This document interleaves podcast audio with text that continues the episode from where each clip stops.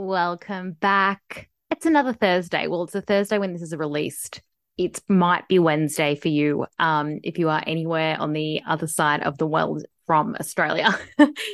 um, but welcome back to another episode. I'm very, very excited to share this with you. Um, I think you're going to really love this. I've got a very special guest on. Um, and this is a chat for everyone to think about and consider when it comes to publishing, essentially. Um, yeah, and all the other modalities that surround that as well. Also, um, all the links in the show notes to are uh, there for um, when it comes to joining our Facebook group for the Writers Advice podcast or for joining my review group, which is um, Olivia Hillier's Fabulous Readers. That link is in the show as well, uh, in the show notes as well. So if you want to receive more arcs of the series that I have coming up, the first book is released, um, which is Star Seed. But the if you are in, love a young adult paranormal, good versus evil, um, this is definitely up your alley and you're going if you have read starseed and you want to read more of the books and make sure that you join my review group. But that is all for me. Also if you love this podcast please leave a review. It helps a lot. And let's just get into this episode guys because because that's what you're here for. Let's go Writer's Advice is a point of connection, a dose of inspiration, and an insight into the creative process of the babes behind the books. I'm your host, Olivia Hillier. Each week, I will be interviewing authors from around the globe on their creative process and how they got to where they are today and what it's really like inside the industry of publishing. So listen in, take notes, and I hope you walk away inspired, ready to take on the next level of your writing wherever you are in your journey.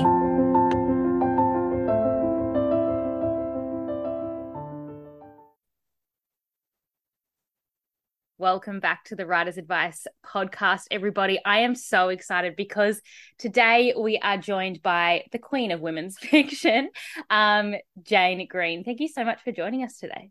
Oh, thank you for having me. It's lovely to be here. Now, your career is amazing, like absolutely amazing. There are so many things that I want to um, dive in with you today. So, is it? It's twenty four books you've authored, yeah?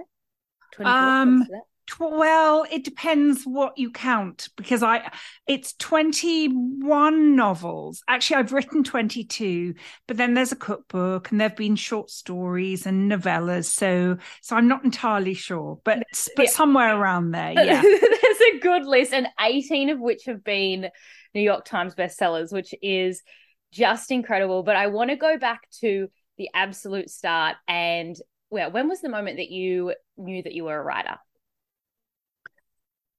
Well, I had fallen into journalism, so I was writing women's features, and I actually realized that the the bit that I liked was not the getting of the story; it was the losing myself in the words, and I, I just found it the most relaxing thing in the world. And and honestly, I think I became a writer because I was a reader. I was just always happiest losing myself in the pages of a book, and that's really where I learned how a book is put together i think just just from being a reader.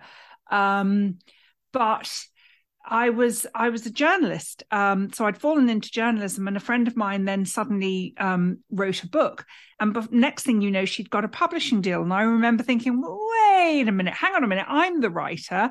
If she can do it, I can do it, and and it never occurred to me that I wouldn't be successful, and and I wrote a book that was about my sort of my life and my girlfriend's life at the time. We were all single and we were all in our late 20s and early 30s, and we were all sort of dating the same awful men. And that book was called Straight Talking, and it became this instant bestseller in the UK. Um, and and then I wrote, um, then I just kept writing. That was it. Yeah, my career was launched. That's amazing. So you've got because you have a really great um journal journalism career as well. So did you move out of that and then go full time into into running fiction? I so I gave myself um, really naively three months to write. A, I took three months off, um, and I gave myself three months to write a book and get a publishing deal. I had I was writing a few articles because the Daily Mail would pay really well. And so um, I kept writing for the Daily Mail just to to sort of keep me afloat while I was writing my book. Um, but extraordinarily enough, I did actually sign my publishing deal about a day before that three month period was up. So I I did I managed it. Now I would never recommend anyone do that now. Um, but but yeah, I I mean I I and I, in fact the first letter back I got from a literary agent was really unpleasant. And I remember thinking, oh no, now I have to get a job. Um, and I just thought, oh, I'm going to have to go and look for a journalism job. But uh, but no, no, deal a deal came through, and that was it. I love that how it's like a day before those three months that you set out to as well. That is just yeah. like full conviction going into it. So yeah, that's amazing. Where do you draw your inspiration from now? So that is how the first book came just from you know general life is that is that where you you pick your ideas and inspiration from where where does all the stories come for you yeah it it's I always have the type of fiction that I write is very much reflective of of real women's lives today. Um, so I've always I've never written about my life, although people think I have, but I've always drawn from the themes that are that are happening in my life or intriguing me. Um, so my books have very much charted the course of my life. I will say though, now um, I'm not sure how whether I could continue doing that because there are my life is happy, it's settled, it's peaceful. There's not a lot of drama there. And so, shocker, you know, I, I now actually have to come up with higher concept plots. And in fact, the last book I wrote, Sister Stardust, um, was historical fiction. And and it may be the last book I write for a while um, because I've sort of shuffled over to a different medium and telling stories um, through podcasts.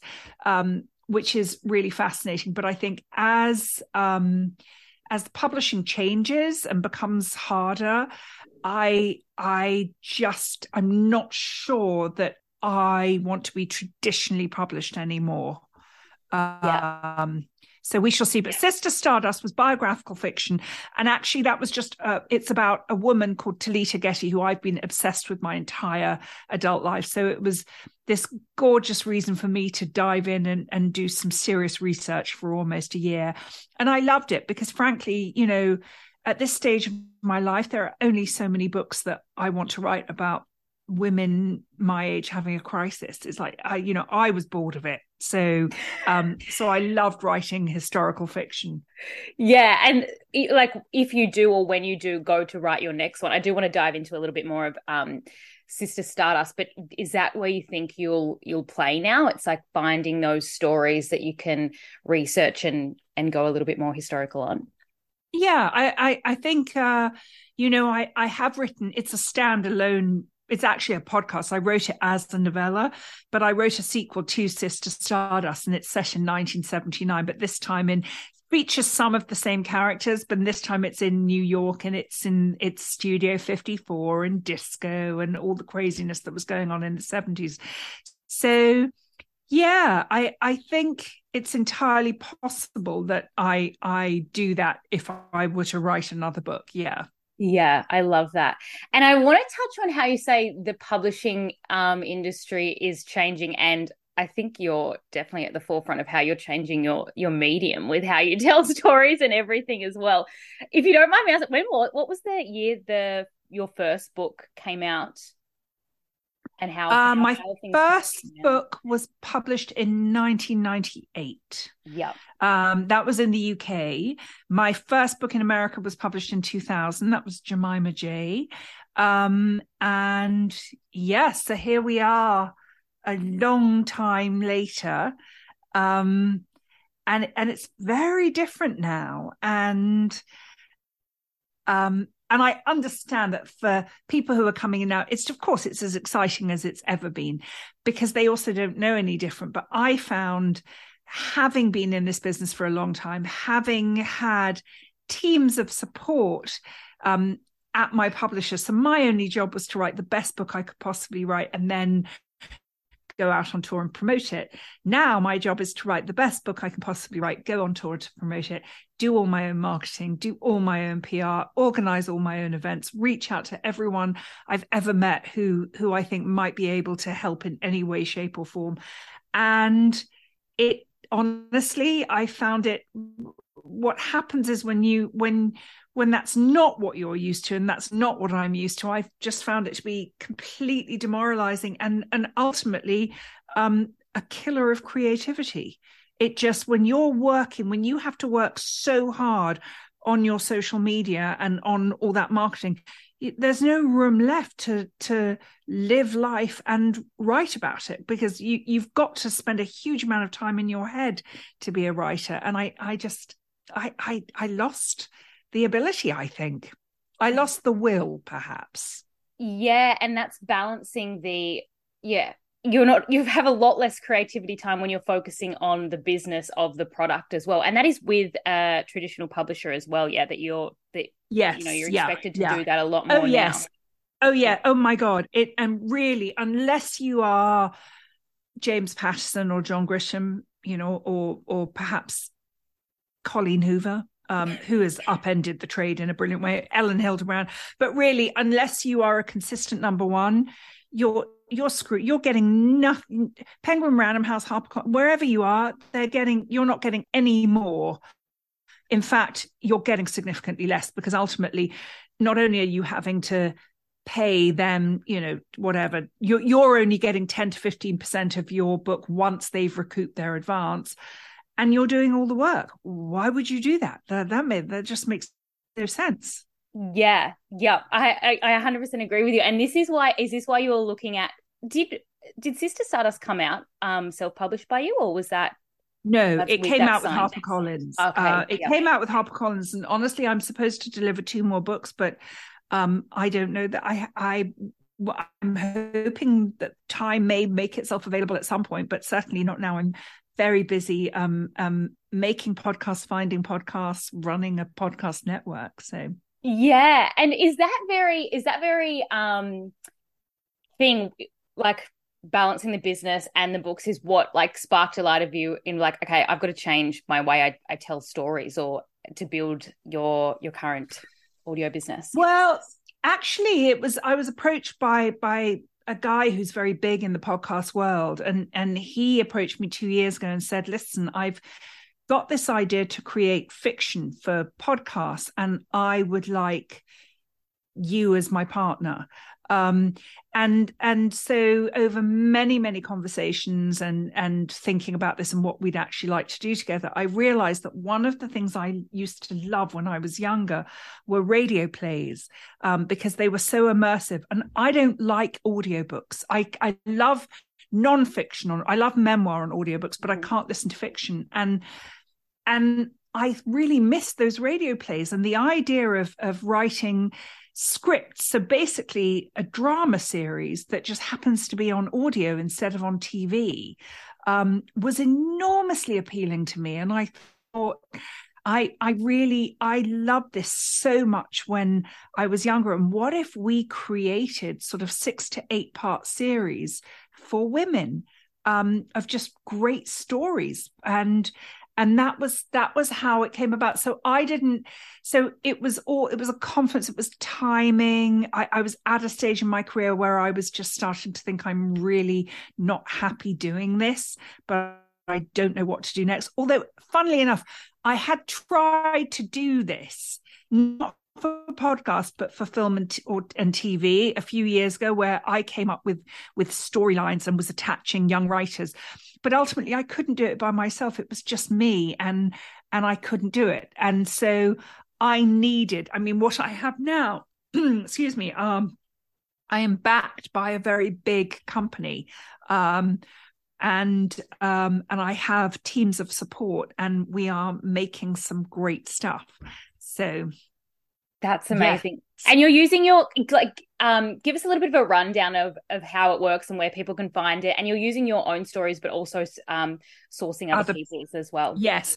So the first one is mine, and actually wherever you listen to podcasts, it, whether it's Spotify or Apple or Amazon, but you, wherever you listen to podcasts, if you search Rainbow Girl, um, that is our first. I wrote that one with Tommy Lombardi, and it's a script, six-part scripted series set in the world of kind of rock and roll and, and mad groupies and, and Studio 54 in 1979, just outside of New York.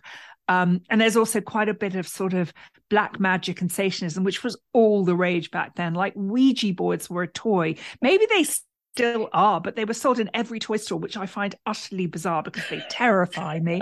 Um, but there are plenty of Ouija boards and spooky goings on. So that's Rainbow Girl. And then we have this gorgeous, sweeping historical romance coming out um, in December by Jenna Blum called The Key of Love. We have a wonderful psychological thriller next year. I'm, I can't say the name just yet because I'm superstitious and I'm waiting for the signed contract. Um, but we have some great names that you will know um, who are writing wonderful stories for us. I absolutely love this. And you're so right. The way it's told through, like, rather than watching a TV series, you're able to be so much more imaginative and immersive, you know, but it's a, a different experience as opposed to reading a book once again. But so, and also, yeah. we're also busy now. It's like if people can dive into this while they're driving. Well, and you know that's the thing that I realized that that radio plays started in the 50s. Actually, they started for women um, mostly in the 50s they took off for the for the 50s housewife who was too busy cooking and cleaning to actually stop and watch tv show.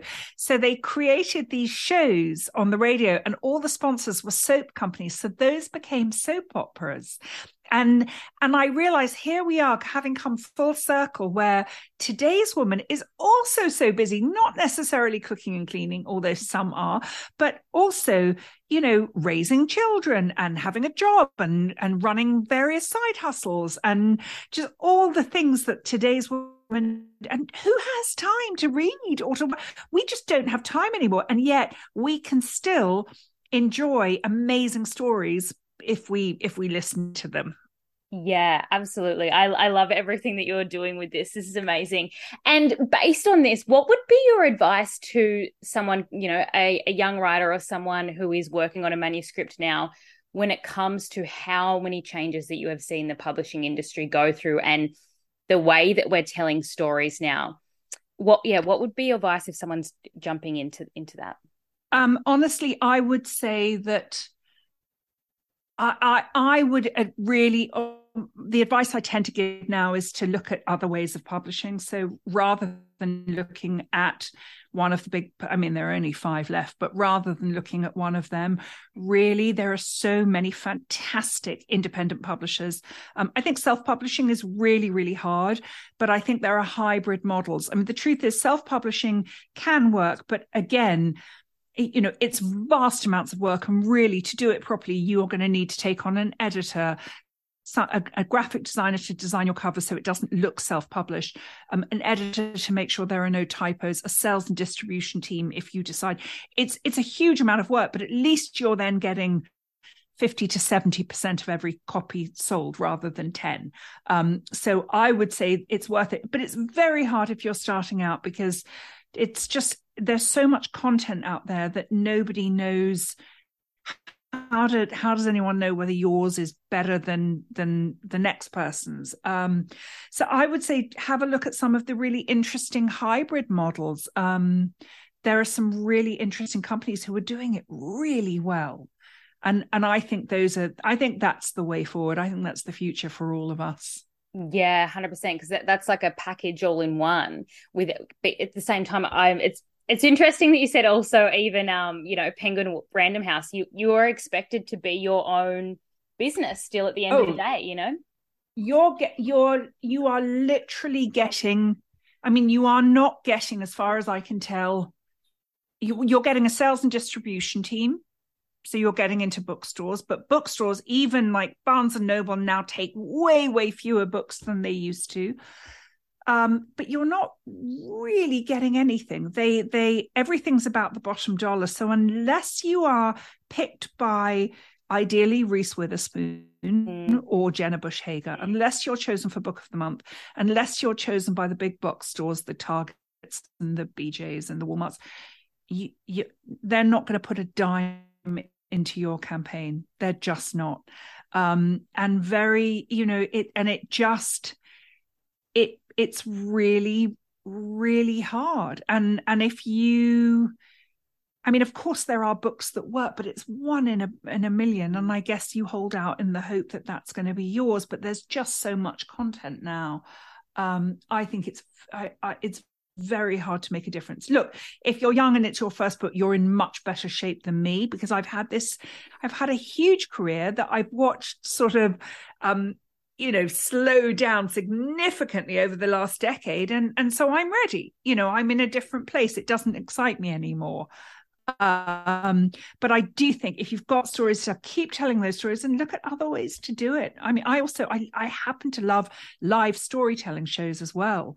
Um yeah. and and love if you've got stories that you want to share you know get create a theme pull people together, craft those stories and tell them live. You know, find other ways to have people be impacted by what you have to say. Yeah, that's really, really, really great advice. And so, when you are picking your stories for the podcast, what are you looking for? Because you're turning a lot of them more into a script. If if you already have, um, you know, got yeah. on someone's book, yeah, yeah. What so, are you looking um, for? Sorry, yeah. Um, again, I'm I'm looking for I'm really looking for just great story that's going to keep you gripped um, throughout. They're not all, you know, as I said, the Key of Love is a historical romance. Um, the psychological thriller is brilliant, has a twist that that I'm I don't think anyone will see coming. Um, but uh, I think just stories that are, I always think that that a good novel is either going to serve as a window or a mirror. It's going to give you a window into a, into another life, into a life different than yours, or it's going to reflect your own life back at you. And I I think that's what I'm looking for with these stories. Mm. You know, mm. either escape into another world or that joy of listening to something that is that is so lovely because it's so accurate. It's funny because it's true. You know, it's reflecting your life wherever you are.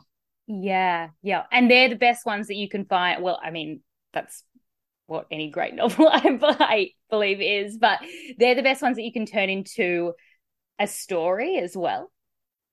Yeah. Like, is there a certain point of view that you look for in books or things like that to then be told into audio or?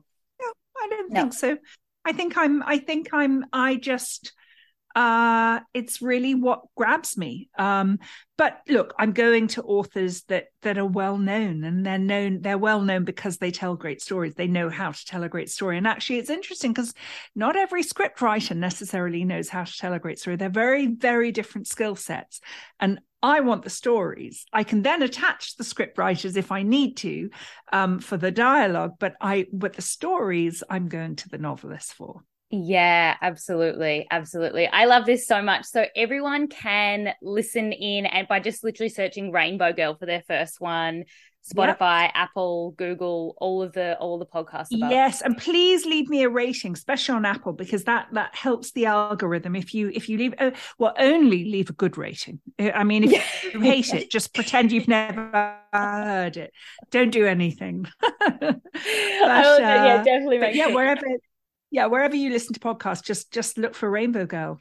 And what a gift because people get to have this for free. It's yeah. it's a full story for free. Like this is a next a next level thing that people um get in their own ears at home. So i absolutely love that you have done this and i'm so excited for all the other books um that are coming up. And thank you so much for all the wonderful words of advice that you've shared with our listeners. And i think it also sparks that idea of like hang on things are changing you know where is the industry going how can i how can i sh- share my voice in different ways so thank you so much jen Oh, Olivia, it's been my pleasure. Thank you so much, and and hopefully I'll be back on again with lots more um, interesting stories to tell you about. Yes, yeah, I'm excited to hear more about them. Yeah. thank you. Good. Take care, and thank you so much. Thank you. Bye bye.